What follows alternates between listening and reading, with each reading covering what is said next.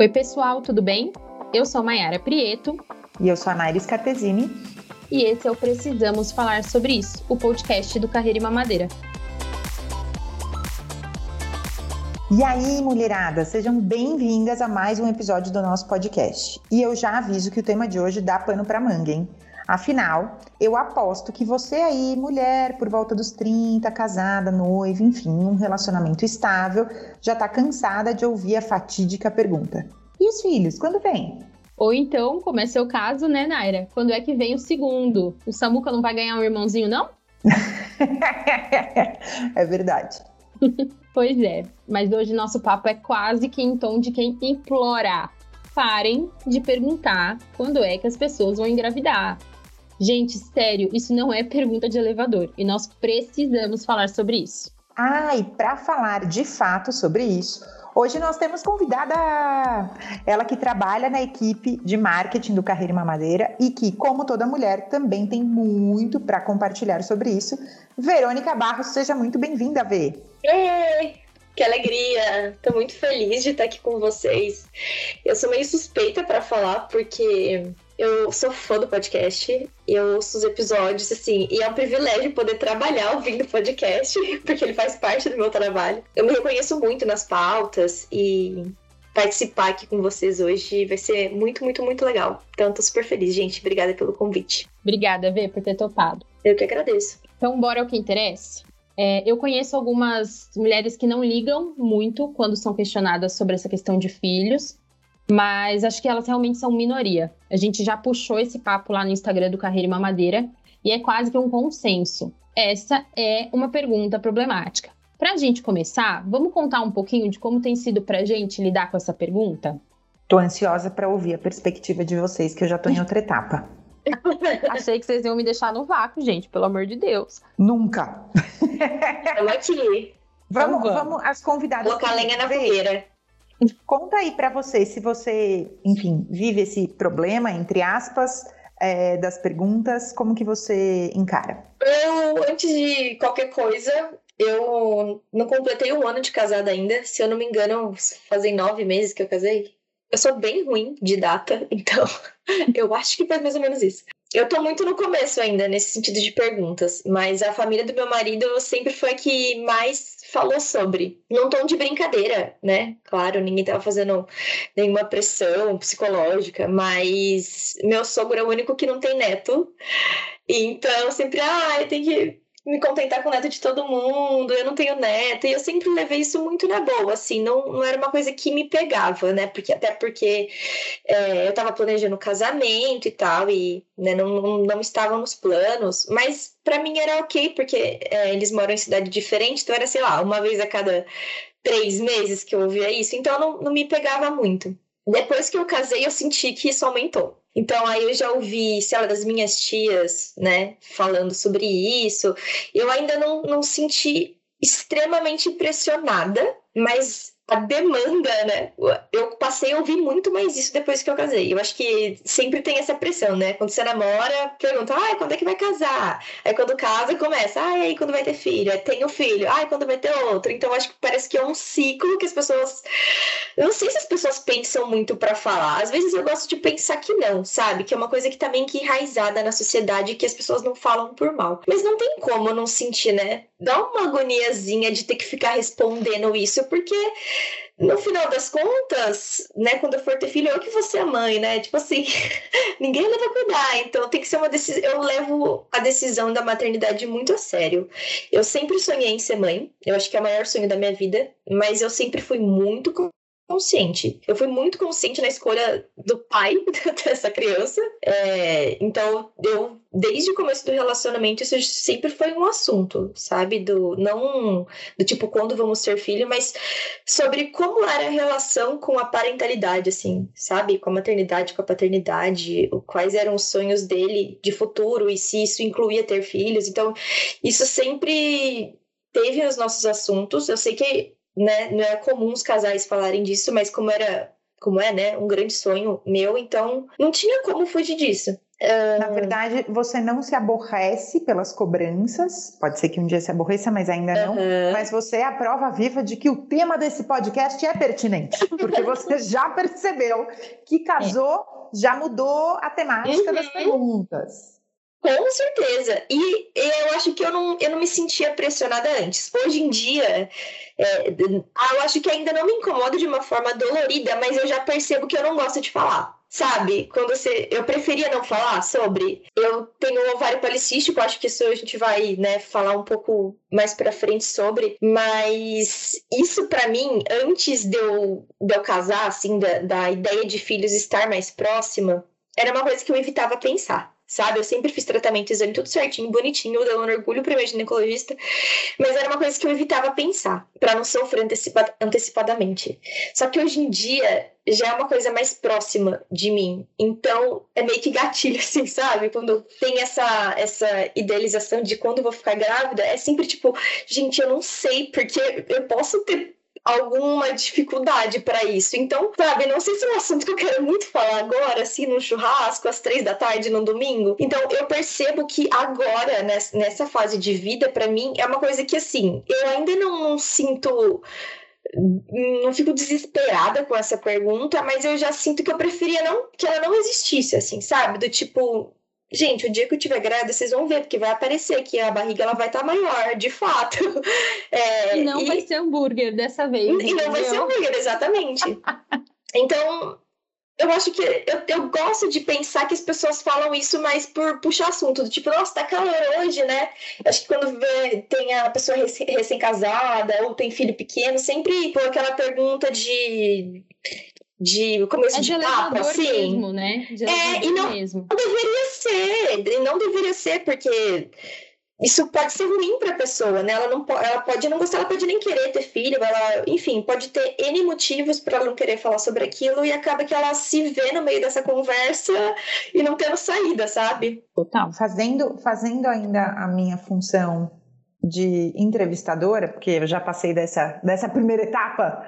Mayara, me conta para você, que já está casada há mais tempo, como que é essa experiência? Acho que o povo já deu uma desistida. É, esse ano eu completo seis anos de, de casada. E eu acho que os três primeiros anos foram bem, bem complicados, assim, para mim, porque eu realmente ouvia muito. Todo mundo perguntava. De, eu lembro que, assim, na lua de mel, quando eu lembro que alguém do hotel, algum funcionário do hotel, viu que era lua de mel, já perguntou de filhos. Assim, é, em situações que não tem nada a ver, sabe? E da família também sempre rolou bastante. Eu não sei se é cobrança, sabe? Mas é, é aquela insistência da pergunta toda vez, toda vez, toda vez, sendo que para nós filhos não estava no não estavam no, no radar ali no, nos anos logo após o casamento. Então eu confesso que eu fiquei, eu cheguei a ficar bem irritada assim com essa situação, a ponto de começar a, a responder de uma maneira um pouco mais ríspida, tipo assim, Gente, a hora que vocês esquecerem, eu apareço grávida. A hora que vocês pararem de perguntar, eu apareço grávida. Ou uma, algumas coisas assim, sabe? Porque eu não realmente começou a me incomodar muito ter que falar sobre aquilo toda vez. Como se eu fosse obrigada a casei, preciso pensar em filhos, preciso fazer filhos, né? E a gente tinha outras coisas que a gente queria viver antes. Então, é, agora, chegando nos seis anos, eu percebo duas coisas. As pessoas que entenderam que realmente me incomodava e não perguntam mais, entenderam que, tipo, meu, não pergunte. E a galera que assusta quando eu digo que eu tenho seis anos de casada e ainda não tenho filhos. E automaticamente acham que tem algum problema, sabe? Então, tipo, ué, por que ela ainda não tem? Já olha com aquela cara de dó, né? Ai, é. coitada. Nossa, eu ia falar isso agora. As pessoas te olham assim, tipo, ficam com essa reação? Já, não sei coitados. Se eu sinto dó, mas é, é aquela história do tipo assim, seis anos ele não tem, tipo, ou as pessoas não param e pensam assim, ah, talvez ela não queira, ou não quis até agora, ou está se planejando, ou sei lá. Porque as pessoas não veem tudo que você fez nesses seis anos, né? Tipo, ah, Isso meu, é a gente uma coisa louca. É, as pessoas sempre enxergam como um problema, não como uma escolha, né? É. Quando percebe a, a, essa, esse tempo, já vem uma coisa de, nossa, deve ter algum problema. Não foi uma escolha do casal. Que é, loucura isso. E as pessoas não veem o que aconteceu nesses seis anos. Tipo assim, ah, poxa, ela, ela, viajou, ela comprou uma casa, ela trocou o carro, ela fez isso, ela fez aquilo. E assim, poderia ter feito qualquer coisa, sei lá, realizei o sonho de uma, sei lá, cirurgia plástica, um não sei o quê, fui para as Maldivas. Ela viveu, que é... a pessoa não precisa ter filho, ela viveu. Se ela escolheu ter filho feliz, maravilhoso, se ela não escolheu, tá tudo bem também. É, eu acho é, a, a Mayara deu, deu um exemplo maravilhoso para embasar o que eu já acho que assim, ah, eu cheguei no hotel da lua de mel, as pessoas descobriram que era lua de mel, elas já perguntaram se a gente vai ter filho. Essa é a típica pergunta para puxar assunto. Para você ser legalzão, sabe aquela pergunta? É. Ah, eu vou, preciso puxar um assunto. Tá calor putz, hoje, eu né? Falo, tipo... falo da chuva, ai, não casou, vai ter filho. É a mesma coisa que quando a gente está grávida, a pessoa já vem com as perguntas também na ordem. E é tudo para puxar assunto. Ninguém está realmente interessado naquela resposta. Que é assim, é, ai, você tá grávida? Aí é para quando? Tanto faz, não muda a vida de ninguém, só a minha, né? Esse é o primeiro. Ai, e é menino ou menina? Ai, tem nome? Ai, e o parto? Vai ser normal ou cesárea? São todas perguntas que não mudam a vida das outras pessoas, mas que elas fazem para puxar assunto, para puxar assunto. Eu não encontro outra, outra justificativa que não para puxar assunto. Até porque, se for uma pessoa da sua família que de fato queira saber do seu planejamento familiar, que não deveria, né? Porque cada um na vida adulta cuida do seu próprio quadradinho. É, essa pessoa se aproximaria de uma outra forma, não como a Vê falou, no churrascão ali.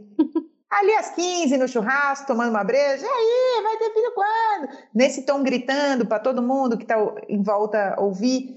É, eu acho, já fazendo uma análise profunda no começo do podcast, mas não consigo me refrear. Eu acho que é, isso é a falta do olhar acolhedor, de se colocar no lugar do outro, de lembrar, sei lá, aquele tiozão, aquela, aquela tia que tem 60 anos. Quando eu estava na idade dela, será que eu gostei que perguntassem para mim ou não? Ou você fazer a pergunta com propósito. Qual que é meu objetivo de perguntar isso? Eu preciso jogar essas palavras ao vento ou não? Então, se você não se coloca no lugar do outro, você joga a pergunta mesmo, pro universo.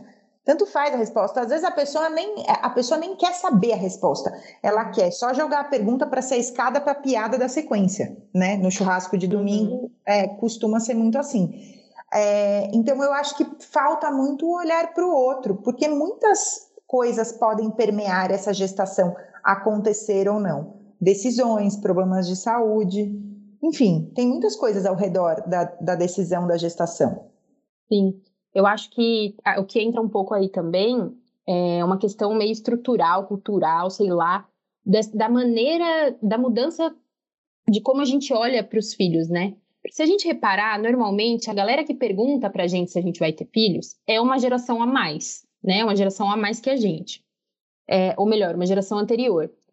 E eu tenho a impressão que para essa galera, filho era como se fosse assim: ai, qual que é o próximo passo? Sabe?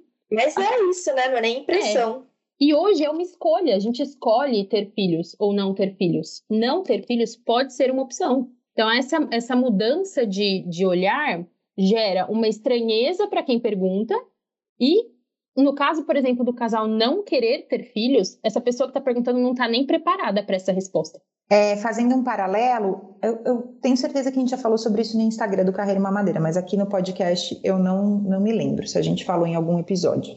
Vai lá, ouve todos, depois vocês me escrevem para dizer se a gente falou ou não.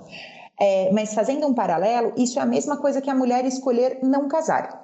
Ah, eu decidi não casar, enfim, quero viver a vida assim, porque me, é, me é mais prazeroso não ter uma pessoa com a qual dividir as as informações, as decisões e tudo mais. Daí, quando essa pessoa chega e fala assim: Não, não nunca tenho 30 e poucos, não casei. Todo mundo olha com a mesma carinha que a Mayara falou que as pessoas, não, mas seis anos sem ter filho? Já olha com aquela carinha de. Né, encalhada, encalhada, ah, né? Exato. E, e, de fato, isso é muito cultural e estrutural da sociedade, essas etapas bem definidas. É, que, que o novo mundo que a gente vive traz um chacoalho aí, nem sempre é essa essas faixas etárias aí, vai, essas gerações acima da gente conseguem entender. Que é, decidir não ter filho, decidir não casar, decidir fazer uma transição de carreira. Tudo isso é muito mais difícil quando você pensa nesse, nessa evolução estrutural. Qual que é o próximo passo? Qual que é o próximo passo? O próximo passo tem que chegar e ele nunca pode parecer uma regressão ou um, um degrau no mesmo nível. Por isso as pessoas têm tanta dificuldade de entender decisões diferentes, que hoje em dia, graças a Deus, são mais aceitas, né? São mais possíveis, são mais discutidas. Aceitas talvez não seria a melhor palavra, é, mas ainda pouco pouco comuns. Então, por isso, se você vir e fala assim, se você responder de bate pronto no churrasco, aí aí vai ter filho quando? Você fala assim, nunca, porque eu não quero. A pessoa, certeza, a pessoa não está preparada para essa resposta. Ela já é expulsa do grupo do WhatsApp da família, já. As tia tudo vão olhar ali no nervoso, aquela coisa vai Não, certeza. Exatamente. É, mas aí a gente fica pensando, porque assim, né? Eu espero e esse podcast sirva, inclusive, para as pessoas depois compartilharem com quem pergunta, sabe? É, então, Como quem não quer tá, nada. É, se você que tá ouvindo aí tá perguntando assim, nossa, essas meninas são chatas, não pode perguntar nada, não pode falar nada. Vamos falar um pouquinho então do que, que tem do lado de lá. Quando você faz, quando a gente faz, né? Porque em algum momento da minha vida eu já devo ter feito essa pergunta também. Quando a gente faz, ou quando a gente recebe essa pergunta, a gente não faz ideia da realidade de quem está recebendo essa pergunta, né? É, se tá tudo bem e a pessoa super quer ter e, e, e tá de boa com esse assunto, pode ser que não seja invasivo para ela. Mas existem outras situações em que essa pergunta pode machucar, sabe? Imagina se você chega para uma pessoa que acabou de sofrer um aborto ou que tem um diagnóstico de infertilidade e ser mãe é o maior sonho da vida dela, ou que de fato está tentando, mas está tendo dificuldade para engravidar e você chega mais uma pilha ali nela, perguntando: e aí, quando que o filho vem? E às vezes essa pessoa queria responder, tipo, ah, eu queria que ele já tivesse aqui, mas não está conseguindo. Então, assim, a gente não sabe o que a pessoa do lado de lá está passando, né? Então, a pergunta, além de invasiva, ela pode realmente machucar essa pessoa. Tem muitos diagnósticos que, que podem trazer o peso de uma possível infertilidade, né? Então, agora eu vou puxar a minha sardinha para a medicina tem, tem uma paciente minha que fala assim: quando a gente está conversando, é porque essa paciente é minha amiga mesmo, pessoal, né? Quando a gente está conversando sobre amenidades, ou quando você fala de algum tema médico, até o seu tom de voz muda. Então pode ser que vocês notem. Momento. Convidada nova no podcast. Não sou eu mesma. Então, tem alguns diagnósticos que, que de fato trazem o fantasma da possibilidade de infertilidade. Então, eu vou dar alguns exemplos aqui. Por exemplo, endometriose, ovário policístico, alterações anatômicas do útero, útero bicorno, útero de Delfo, se vocês já ouviram aí essas palavras difíceis, e tantas outras questões, elas podem vir associadas a questões de infertilidade, porque são um fator de risco para a infertilidade. Não quer dizer que toda mulher que tem ovário policístico ou que toda mulher que tem endometriose vai ter dificuldade de engravidar. Não, não é uma equação exata.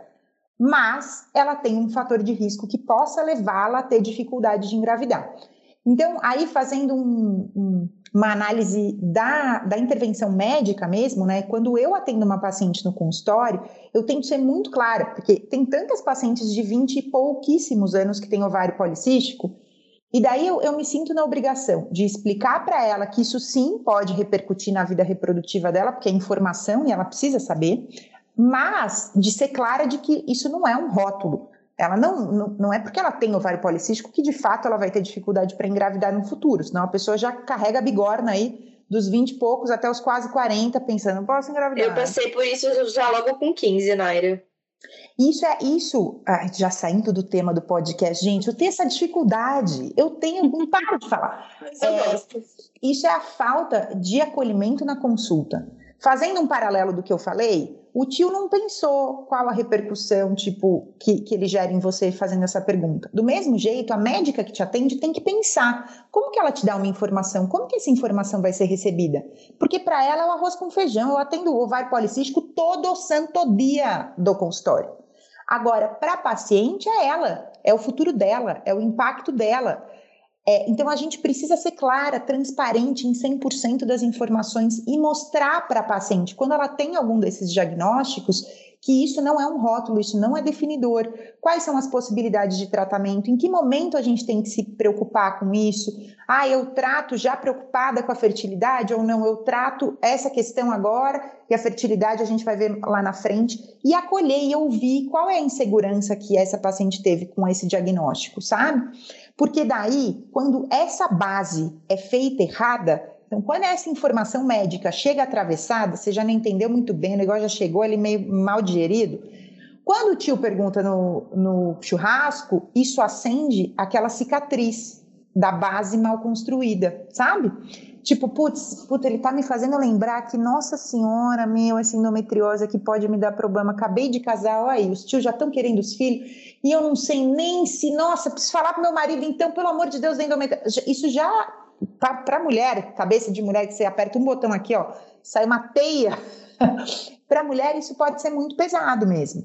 É, e pode também, além da questão médica, acender uma discussão do casal, porque às vezes o casal não entrou num acordo ainda. Ah, a gente quer ter filho, mas em que momento? Qual que é o meu momento, o seu momento? Porque isso a gente fala muito no Carreira Mamadeira, a necessidade de alinhar essa, esse planejamento e esse momento Daí você vem no churrascão de domingo, manda uma pergunta dessa, já sai a DR ali na, na saída do churrasco. Como que você respondeu uma coisa dessa? Não, mas a gente não conversou. É, enfim, essa pergunta devia ser banida dos eventos sociais. Gente, mas me contem. Vocês já. Assim, acho que nós estamos aqui em três momentos uh, diferentes, né? A ver mais no comecinho ali da jornada, planejando a chegada de um filho, Uh, como ela comentou, ela também tem um diagnóstico, né, Vê, que você pode uhum. comentar um pouco. Eu que estou no meio dessa jornada, já como tentante, a Naira já com o Samuca aí, pulando loucamente pelos parques da Disney. Para quem não viu, no Instagram. Vai lá é... ver, ai, foi tão bonitinho, gente. Ele é demais. é... Vê, conta um pouquinho pra gente, então, como que... Você já, assim, como que como você tem lidado com essa questão do seu diagnóstico, com o sonho de ser mãe e essas perguntas que aparecem às vezes em momentos que a gente não está tão bem para responder? Como é que tem sido isso? Eu acho que, só voltando um pouquinho, eu descobri que eu tinha ovário policístico com 15 anos. E foi muito louco. Talvez alguém se identifique com isso. Eu cheguei no consultório, o médico era obstetra da minha mãe há 84 anos. Zoeira, né? Não dá tanto tempo assim. Mas ele fez o parto da minha irmã, meu parto, dos meus irmãos, enfim, de todo mundo. Ele é um senhor de idade já, né? Tá ali há muito tempo. E eu cheguei, sentei, ele falou: hum, ovário policístico. Assim, ele olhou para mim e falou ovário policístico. E assim, primeiro, eu nem sabia o que era, né? Então já foi né? meio não, eu juro, foi tão marcante que eu lembro disso. Eu vou fazer 30 anos, eu lembro disso, sabe, como se fosse ontem. E foi muito traumático, porque ele já. As primeiras coisas que ele falou, assim, do, do que acontece, né? Dele já falou, hum, dificuldade para ter filho. Daí eu já falei, meu Deus do céu, quê? E aí foi horrível, né? E aí eu fiquei, eu passei com ele acho que por uns dois anos, daí eu falei, ai mãe, desculpa, eu sei que ele é seu médico, mas eu não, não tô me sentindo bem em, em, né, em dele ser meu médico e tal. Aí eu mudei e foi a melhor coisa da minha vida. Ela, a, a ginecologista, a minha ginecologista até hoje, desde que eu tinha uns 17, talvez. E ela, assim, ela, é, ela explica com muito detalhe, ela sempre me acalma. Eu chego estressada, nervosa com alguma questão, ela me acalma, me tranquiliza, me apoia. Ela é maravilhosa, fazendo um, um, dando uma carteirada aqui nela. Mas ela é incrível. Então, acho que essa importância de você procurar profissionais que, né, que, que que sejam humanos, assim, de uma forma de, de carinho mesmo, de cuidado com o paciente. Eu acho que isso é muito importante, principalmente quando tem algum diagnóstico desse tipo, né? E, então, eu acho que a primeira coisa é ter a minha médica. Tudo que eu fico nervosa, ansiosa, ela me acalma em todas as consultas. E isso para mim é bem importante para eu não, não ir pelo óbvio, tipo, ah, vai ter dificuldade. É assim, pronto, acabou. Porque não, né? Eu nem sequer tentei ter filho ainda, então eu não não sei como vai ser a reação do meu corpo. Então não tem como né, prever algo desse tipo. Se tiver algum, alguma dificuldade, precisar de algum tratamento, eu vou descobrir depois, né? Não tem como antecipar esse tipo de coisa. Espero não estar falando besteira, se tiver na área, me corrija. Já vou, já vou soltar a informação de utilidade pública aqui. Para quem tem ovário policístico, que é bem comum, é, quando você tem os ciclos menstruais regrados, quer dizer, suas menstruações são regulares, isso é um bom sinal, é um sinal de que o ovário que já foi policístico, de que a síndrome que já existiu ativa, não está uh, impedindo a sua ovulação agora. Em geral, pacientes com ciclos regulares, menstruações regulares, ovulam. Mas lembre-se, não é tomando anticoncepcional. Ah, é, meu ciclo está bem regular, porque eu estou usando aqui esse anticoncepcional, tá ótimo. Toda vez que eu faço a pausa, eu menstruo. Não, né, cara? Daí não dá para considerar que está ovulando porque você está usando anticoncepcional. Mas não, não tomo nada, já tive esse diagnóstico de ovário policístico na vida, já tratei, já olhei para minha alimentação, já olhei para os meus hábitos uh, de vida, para minha atividade física, etc e tal. Agora eu menstruo regularmente, sem uso de nenhum contraceptivo, nenhum hormônio Perfeito. Muito provavelmente você não vai nessa fase da vida ter nenhuma dificuldade. Olha aí, gente. Podcast é cultura, é, é, é, praticamente uma consulta ginecológica. Informações. Cara, eu acho que olhando um pouco para minha experiência, eu já passei por algumas fases. No começo eu realmente ficava irritada. É, mas como tentante, eu acho que hoje essa pergunta me deixa ansiosa, sabe? E desde que eu virei a chavinha mesmo, né? Desde que nós viramos a chavinha e falamos, não, beleza, vamos começar a tentar. A maior dificuldade e ao mesmo tempo o que a gente mais quer aqui em casa é ficar tranquilo, não deixar, não ficar bitolado com isso, sabe? Aquela história de é, ah, só vou namorar porque é dia fértil, ai meu Deus, se é meu dia fértil, não sei o quê.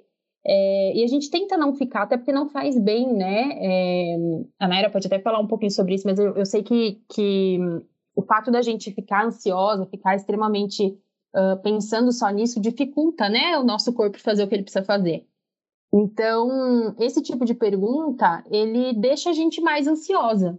É, então, imagina, Ai, quando vem os filhos? Ah, então, eu tô tentando já não sei quantos meses, mas não. E aí você começa, meu Deus, eu tô tentando. Mas merecia essa resposta, não você não acha? E aí, meu Deus, pessoa... merecia, merecia. Quando a pessoa pergunta, você tem que falar assim, ó, oh, tô tentando há um ano e meio, não consegui. Eu queria ver o carão da pessoa. É. a hora que você, você dá derruba, uma né? resposta né? dessa. Exato. Eu acho que a gente devia começar a fazer isso para ver se muda alguma coisa a noção das pessoas, se as pessoas começam a encontrar a noção que elas perderam em algum momento da vida, né? Olha aí o Carreiro Mamadeira lançando tendência de comportamento. Agora, quando você estiver no churrasco, e aquela tia chegar e perguntar, já tasca a verdade na cara dela mesmo. E olha e que assim, pronto. assim, né, como tentante, mas, por exemplo, eu tenho uma amiga que tinha um diagnóstico, eu não vou me lembrar exatamente qual era o diagnóstico dela, mas eu lembro que ela é, tinha, assim, ela era praticamente impossível que ela engravidasse. E eu lembro dela comentar que toda vez que alguém perguntava, ela ficava super mal, porque era uma coisa que, assim, ela ainda estava tentando elaborar dentro dela, sabe? a, a possibilidade de não ser mãe. E era um sonho para ela. Então, cada vez que alguém perguntava, ela se via de novo entrando naquele buraco de medo, de angústia, de insegurança, de. Tipo, sabe? Cara, é difícil também para quem tá. É difícil para quem tá tentando, é difícil para quem tem um diagnóstico complicado. Imagina, imagina para quem acabou de passar por um aborto. Naira, você já deve ter tido alguns. Esperar, esperar, eu esperava que fossem poucos, mas talvez alguns casos de aborto no seu consultório, talvez você possa falar um pouquinho sobre isso. Sim, é, para as pacientes que passam por, uma, por, por, um aborto, elaborar essa situação já é difícil, mas para as pacientes que passam por abortos repetidos, uh, dois ou três episódios de aborto seguidos, uh, que daí, enfim, cada caso é um caso, mas necessitam de investigação esclarecimento do que está acontecendo, é, isso acaba sendo muito mais pesado e eu vejo até pacientes que não dividem isso com a família. Ah, eu engravidei, eu perdi, ó, já resolvemos aqui a questão, não, eu nem falei para os meus pais, eu não dividi com a minha família, é, eu não quero me afastar do meu trabalho porque eu não quero que as pessoas saibam para não ter que dar satisfação aí sobre o tema.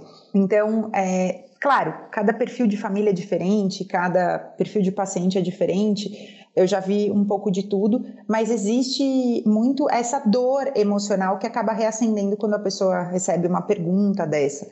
É um outro ponto que a gente tem que pensar. Eu sei que é difícil, né? Porque quando a gente começa a falar aqui, parece que a gente é chata mesmo, né? Tipo, pô, mas não posso fazer nada, cara.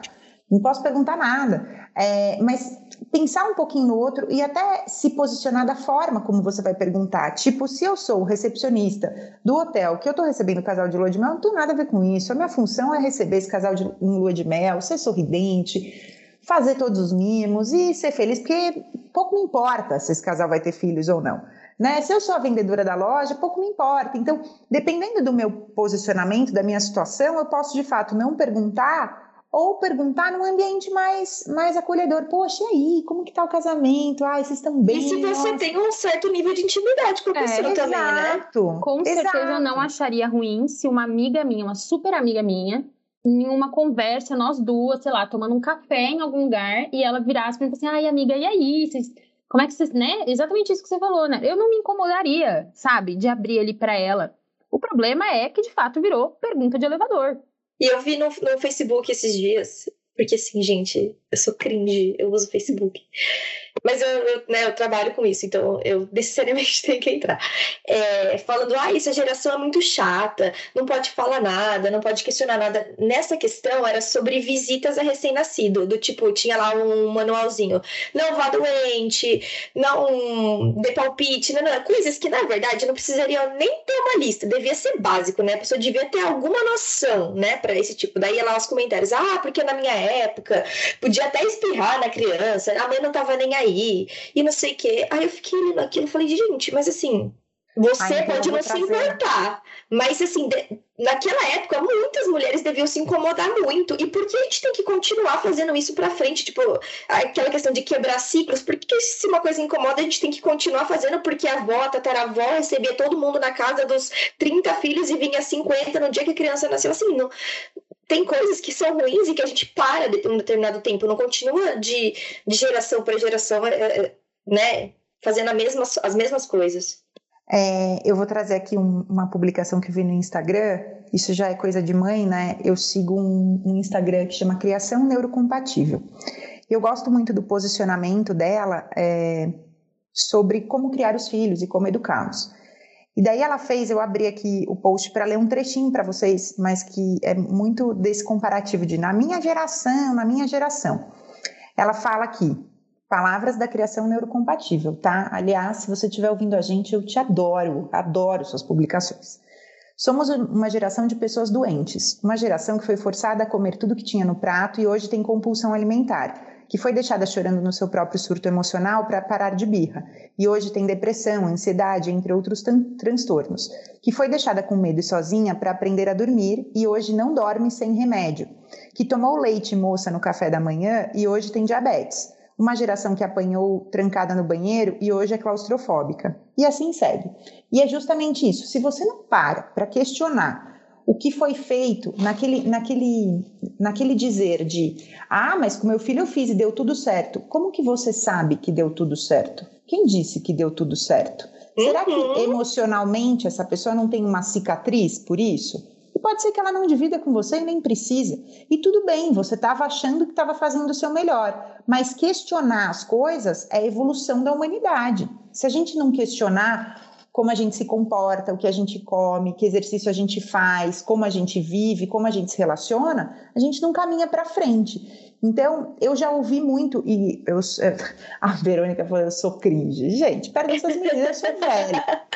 É, mas graças a Deus, eu mudei, e eu posso dizer que eu fui mudando a minha forma de ver as coisas. Eu também já fui essa pessoa que falava assim, ai, gente, povo chato, né? Deixa eu fazer as coisas.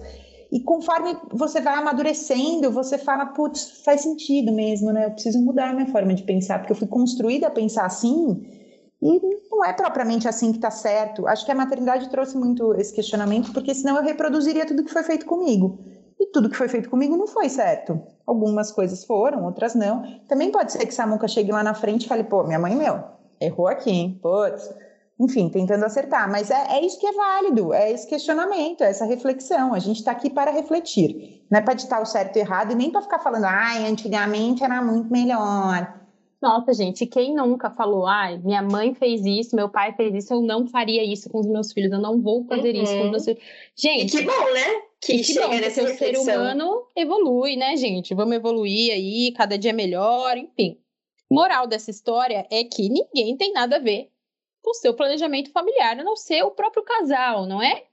Então, assim, não tem linha do tempo perfeita, né, gente? Cada casal tem seu tempo, cada casal tem sua história. E a gente precisa, acho que ser mais empático, né, com, com o outro. Acho que essa seria a palavra. E levar as dores das outras pessoas mais a sério, né? E voltando um pouco nessa questão de de ai, vocês estão chatos, geração é chata. E eu acho que as pessoas. A Naira falou isso, não sei se foi no episódio 5 ou 4, mas que a internet traz muita coisa que não deveria, assim, sabe, de falas, de opiniões e, e etc. E aí, nesse meio também de maternidade ou tentativa de ter filho, é, as pessoas. Tem, tem muita gente que fala, tipo, ah, e só aparece grávida depois de cinco meses, ninguém fica sabendo. Quando vai ver, a criança já tá nascendo e não falou com ninguém, não, não mostrou para ninguém. Mas, assim, essa pessoa para pra se perguntar o motivo disso, né? Por que, que, que, que, essa, que essa mãe deixou de postar nas redes sociais ou que ela né, esperou mais tempo, porque provavelmente tem uma história por trás, né? Ou uhum. ela teve algum aborto, ou ela tem alguma questão, ou alguma pergunta machucou ela, ou ela simplesmente não quer expor. Não, isso não significa que ela é chata, que ela enfim, qualquer adjetivo que queira usar, mas simplesmente porque as pessoas elas não pensam mais, mais para falar. Parece que eu não sei o que aconteceu, assim, de um tempo para cá. Eu acho que essa falsa ideia do que se posta na internet não acontece nada, então eu posso xingar todo mundo, dar minha opinião, mesmo que ela seja horrível para outra pessoa e não vai dar em nada, é porque tem uma tela que separa umas pessoas das outras, mas não é uma questão de ser chata, é uma, é uma questão de assim, se a pessoa escolheu esperar, sei lá, estar de cinco meses de gestação para publicar uma foto, para falar sobre o assunto, ela tem um motivo, né? Uhum. E se tem um motivo, tem alguma história por trás, tem algum trauma, alguma questão. É, e... Talvez ela esteja só fugindo do seu comentário, inclusive, né? É, e, respe... e tem que respeitar, né? Não vai falar, nossa, mas por que esperou tanto tempo? Porque além da pergunta, não vai ter, ah, você não vai ter filho, tem outras, né? Que tá escrito, as perguntas nunca acabam, né? Nossa, mas por que você esperou até agora? Tipo assim, se a pessoa quisesse falar sobre o assunto, ela já tinha falado, sabe? Acho que são derivações dessa pergunta, quando você vai ter filho, que na verdade nada mais é do que, sei lá, uma intromissão na vida das pessoas, um pré-julgamento, porque o tom que as pessoas usam, assim, que eu já vi, é sempre um tom de julgamento, assim como um julgamento, de, nossa, mas eu. Você está casada há seis anos, eu tive filho já logo no primeiro ano de casamento. Nossa, eu já tenho dois filhos. Sempre é uma, uma questão de comparação, assim. Parece que as pessoas querem sempre comparar o que, o que elas entendem por certo. E, ai, essa questão de julgamento também, acho que vocês já falaram bastante aqui no, no podcast, mas isso me irrita profundamente, assim, sabe? Do, as pessoas, elas perderam um pouco do limite do que elas podem, o que não podem falar. Só Às por vezes... esse ai da vez você já vê que né, a coisa estava engasgada mesmo. É isso. Às vezes a gente é taxada de, de brava, de grossa, mas é que realmente tem dia que é difícil lidar com a expectativa dos outros, né? Sobre a nossa vida. Ai, a gente lê tanta coisa, né? Mesmo que não seja pra gente, eu, eu, me sinto doída, assim, quando eu entro no Instagram de alguém e vejo um monte de gente falando mal, julgando. E eu, gente, mas assim, a pessoa não tem nada para fazer na vida. Ela entra aqui pra vir criticar decisões ou criticar qualquer coisa da pessoa, né? E eu fico. Ai, que horror. Não, gente, vão, lá, viver a vida de vocês, sabe? Tchau. Bom, da próxima vez que alguém te perguntar, você que está me ouvindo, que está nos ouvindo, da próxima vez que alguém te perguntar quando é que você pretende engravidar, você já sabe. Encaminha o link desse episódio. Espero que esse nosso debate ajude as pessoas a se, a se conscientizarem um pouco do que elas assim, né, do que está acontecendo quando elas fazem essa pergunta e de que muitas vezes elas estão fazendo mais mal do que bem puxando esse papo. É isso aí. Antes da gente encerrar, eu quero agradecer muitíssimo a presença da VV. Super obrigado por ter topado vir ah, para frente dos microfones. Muito bom bater esse papo junto com você. Ah, eu que agradeço, é muito bom estar, não de cara, né, porque estou só de voz, mas sempre fico por trás das demandas de carreira em mamadeira, é muito bom tem minha voz aqui também, tem minha participaçãozinha. E eu amei, eu amo podcast, já falei no início, eu sou muito suspeita, porque eu fico esperando sempre, né, para aprovar a edição, aprovar a arte e tudo mais. Então eu já fico ansiosa para ser obrigada a escutar o podcast toda, toda quinzena. Então eu tô muito feliz de participar. Obrigadão. Pior que isso é verdade, gente. A Verônica é a primeira pessoa que ouve a, o, o áudio editado do podcast, do episódio, antes que a gente. Privilégios. Então, beleza. Se você não segue a gente ainda no Instagram, corre lá no arroba carreira e mamadeira, clica no sininho, ativa as notificações para não ficar por fora de nenhuma novidade e manda uma mensagem pra gente por direct pra gente conversar. Para quem ficou até aqui, muito obrigado. E até o próximo episódio. Beijos!